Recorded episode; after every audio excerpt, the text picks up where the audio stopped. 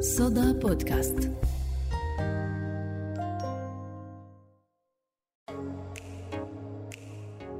مرحبا، أنا تبارك. في هاي الحلقة من بودكاست فلتر رح نحكي كيف وسائل الإعلام والمعلومات بشكل عام قادرة ترسم صورة في أذهاننا ومخيلتنا مش حقيقية، أو بمعنى أدق لا تعكس الواقع. هاي الصورة مبنية على النمطية وبتخلينا نحكم على الأشياء من خلالها، بالتالي بتضللنا عن الحقيقة.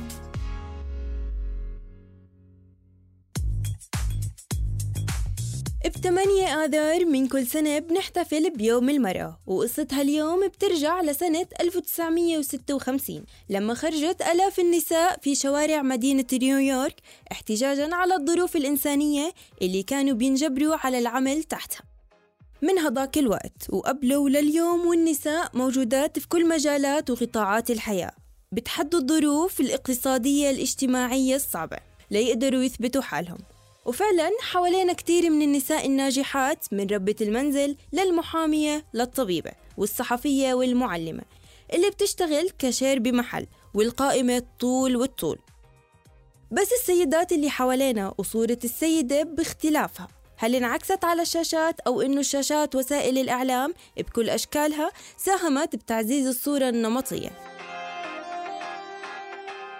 كيف الناس عم بتشوف تمثيل المرأة في الإعلام، وهل يعكس الواقع أو إنها في صورة نمطية مسبقة؟ خلينا نسمع رأي الناس بالتقرير التالي.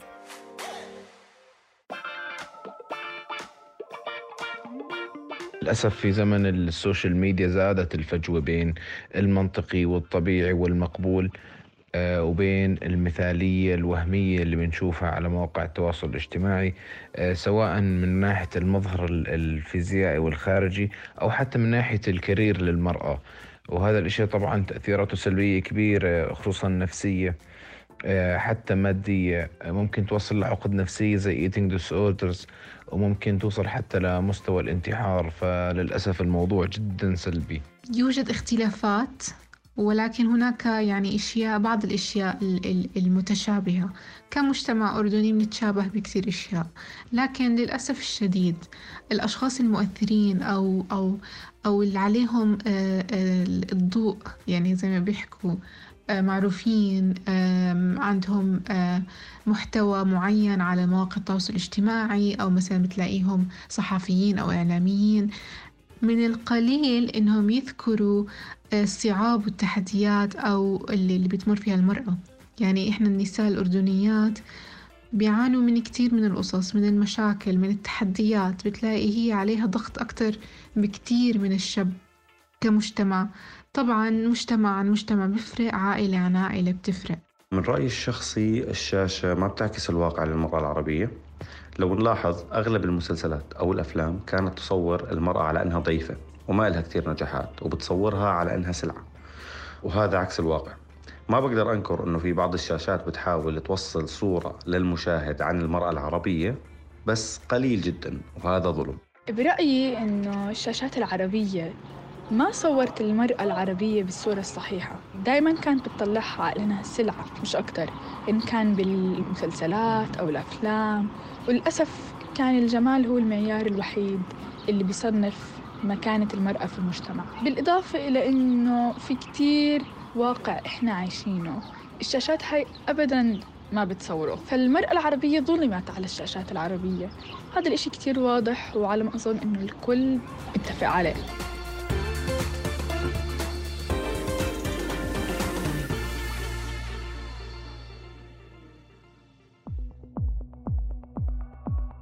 مرحبا، أنا فادي. كتير منشوف المرأة في وسائل الإعلام بصورة نمطية سلبية، بتسيء لها وبتعرضها كسلعة تسويقية من خلال التركيز على مظهرها الخارجي وجمالها. ومع تزايد الإقبال على وسائل الإعلام في الوطن العربي، أظهرت أنه هاي الوسائل ما بتلبي غير 33% من احتياجات المرأة، وفق دراسة أعدتها اللجنة الوطنية الأردنية لشؤون المرأة. وللأسف الوقت المخصص لبث وسائل الإعلام عن البرامج الأسرية ونجاح المرأة وطموحها ومشاركاتها في قضايا التنمية هو 10% بس، إضافة إلى البرامج الثانية اللي تناولت المرأة العربية واللي ركزت على أنه المرأة تكون زوجة صالحة أو ربة منزل، وما بتفهم بشي غير بهي الأمور.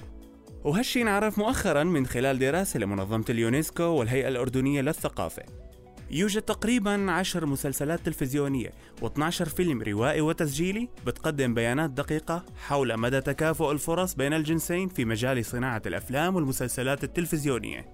وضحت الدراسة أن الصورة النمطية ما بتعكس المجتمع قد ما بتعيق الخلل الموجود فيه.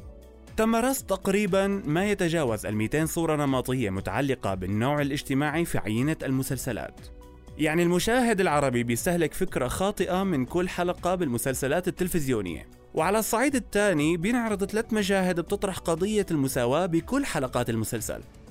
وحتى المسلسلات المغاربية احتوت على 7% من مجموع الصور المنقطة للأدوار الاجتماعية.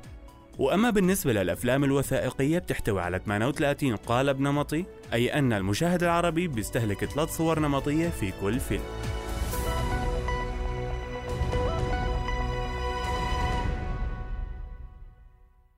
كيف نمطت وسائل الإعلام صورة المرأة؟ وكيف ممكن تأثر هالصورة النمطية على دقة المعلومات؟ وشو المطلوب من وسائل الإعلام لتغيير هاي الصورة؟ برحب بمؤسس حركة فورشيل عربية التابعة لهيئة الأمم المتحدة للمرأة ليث أبو طالب. بداية، كيف صورت وسائل الإعلام المرأة؟ نمطت وسائل الإعلام ووسائل التواصل الاجتماعي صورة المرأة من خلال العديد من الأمور، أبرزها أنه الكثير من الأخبار والمعلومات التي تطرح يتم استخدام صيغة المذكر بها، يعني الرسائل تكون موجهة للرجل أو للذكر في المجتمع، وهذا الإشي مع الوقت بصير يبني صورة نمطية أنه المرأة هي غير قادرة على اتخاذ القرار وهي غير مسؤولة في المجتمع، وفي التالي أنه ما بيتم توجيه المعلومة أو الأخبار لأنه إحنا بمجتمعاتنا دائما الصور النمطية الموجودة أنه الرجل هو صاحب القرار، الرجل هو صاحب القوة، الرجل هو الشخص الرئيس اللي لازم يتم توجيه الحديث له والمعلومة له وبناء عليها يقوم باتخاذ القرار. فهي من أبرز الأشياء اللي للأسف وسائل الإعلام بتعملها هي استخدام صيغة المذكر في العديد من الأخبار. وكذلك الأمر العديد من مواقع التواصل الاجتماعي وأيضا وسائل الإعلام تبرز دور المرأة المهمش والسلبي بشكل أكبر أكثر من إبراز الجانب الإيجابي وقصص النجاح. على سبيل المثال، إذا شفنا امرأة تعرضت للعنف أو للتحرش، تلعب وسائل الإعلام والتواصل الاجتماعي دور كتير كبير بأنه تحول هذا الموضوع وهي القضية إلى رأي عام، قضية رأي عام. هذا إشي إيجابي لأنها بتلعب هاي الأمور دور كتير كبير في ردع عملية العنف والتحرش. لما تصير وسائل الإعلام والتواصل الاجتماعي بتشكل أداة ضغط على صناع القرار عشان يأخذوا إجراءات تجاه هاي الأشخاص اللي بتمارس هاي الممارسات السلبية. لكن لو نيجي نفكر بالموضوع بطريقة أخرى أو بجانب آخر، منلاقي أنه تسليط وسائل الإعلام الضوء على هذا النوع من القصص أكثر يعني بكثير من تسليطهم الضوء على قصص النجاح، على النساء العالمات، على النساء اللي شغلوا مناصب عليا في شركات في قطاع حكومي وغيرها من المؤسسات والمنظمات. وبالتالي هون حتى لو انه بتلعب وسائل التواصل الاجتماعي والإعلام دور في تشكيل ضغط لردع أثر مجتمعي سلبي، لكنها بتضلها بهذا الموضوع تعزز أن دور المرأة هي الحلقة الأضعف، المرأة ضعيفة، المرأة هي اللي بتتعرض للتحرش والعنف وإلى آخره. فبالتالي أنه يجب على وسائل الإعلام تسليط الضوء أو على الأقل خلق توازن ما بين القصص اللي المرأة بتكون هي الحلقة الأساسية فيها وتوزيعها ما بين الجانب على سبيل المثال زي ما حكينا بالمثال السابق على جانب العنف، وأيضا في الجانب الآخر على قصص النجاح عشان تظهر أنه المرأة في المقابل قوية، المرأة هي قادرة على صنع قرار، المرأة قادرة على التغيير وإلى آخره. فبهاي الطرق وسائل الإعلام بتعمل على تنميط صورة المرأة في المجتمعات. ما علاقة الصورة النمطية بالتضليل؟ النمطية بتلعب دور كتير كبير بالتأثير على دقة المعلومات. على سبيل المثال، لما ينزرع في عقل المجتمع الباطني صور نمطية معينة، بتصير للأسف هاي الصور النمطية هي اللي بتحرك فكر الشخص وهي اللي عمالها بتبني القدرات الاستنتاجية. فلما نلاقي إنه تكونت صورة نمطية لأشخاص معينين أو لفئة معينة من المجتمع تجاه قضية معينة، ويلاقي هذا الشخص على سبيل المثال نفسها. المقال في الجريدة بيحكي عن نفس هاي القضية، لا إراديا عقل الشخص الباطن ببني استنتاج على هذا المقال اللي مكتوب تجاه هاي القضية لما يكون المجتمع بنى بشكل مسبق صور نمطية تجاهها. بالتالي هذا الموضوع بيؤدي إلى تأثير كتير كبير على دقة المعلومات، لأنه كتير من الأشخاص بتصير عمالها بتتناقل المعلومة بدون ما تكون على سبيل المثال كملت قراءة الخبر أو المنشور أو الاستماع للفيديو، لأنه في صور نمطية بنت استنتاجات مسبقة تجاه الموضوع.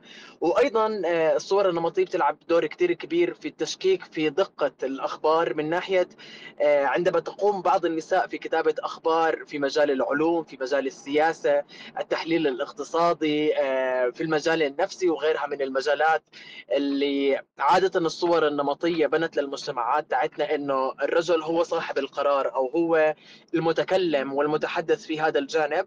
هذا الموضوع بيؤدي إلى تشكيك في دقة الخبر والمعلومة، فبتلاقي المجتمعات بناء على الصور النمطية صارت تحكي إنه سيبنا منها الخبر هذا، إنه امرأة كتبته شو بيعرفها بالسياسة ولا شو بيعرفها بالاقتصاد. للأسف هاي معلومة كتير مغلوطة، يعني إنه الاختصاصات هاي ليست حكرا على فئة مجتمعية أو نوع اجتماعي معين أو جنس محدد، لكن للأسف الصور النمطية بتلعب دور كتير كبير في تأطير هاي الأدوار المجتمعية، مما يؤدي إلى التأثير في دقة المعلومات والأخبار المتناقلة. ما المطلوب من وسائل الإعلام؟ المطلوب من وسائل الإعلام لتغيير الصور النمطية، واحد، الحيادية في كتابة الأخبار وصياغتها. اثنين، استهداف كافة الأنواع المجتمعية وكلا الجنسين وكافة فئات المجتمع في الأخبار والمعلومات المطروحة والمتناقلة. عدم التعميم والأحكام المطلقة على القضايا اللي بتمس مجتمعاتنا، وبالتالي هذا الموضوع بيؤدي إلى حيادية بشكل أكبر عند كتابة القصص وتناقل الأخبار والتحري عن المواضيع اللي بتمس بمجتمعاتنا بشكل عام. مهم جداً ننتبه كيف الإعلام بيقدم المرأة وقديش تأثير هاي الصورة على انطباعاتنا وطريقة تفكيرنا، بالتالي دقة المعلومات اللي بتوصلنا ووضوح رؤيتنا للأمور. مشان هيك لازم نفلتر هالمعلومات. وبنهاية حلقتنا لليوم بدي أشكر فريق العمل في هاي الحلقة من بودكاست فلتر، عمر الترك، فادي هيكل، لين كنعان، وأيمن إبراهيم، وكنت معكم أنا تبارك أبو حمد.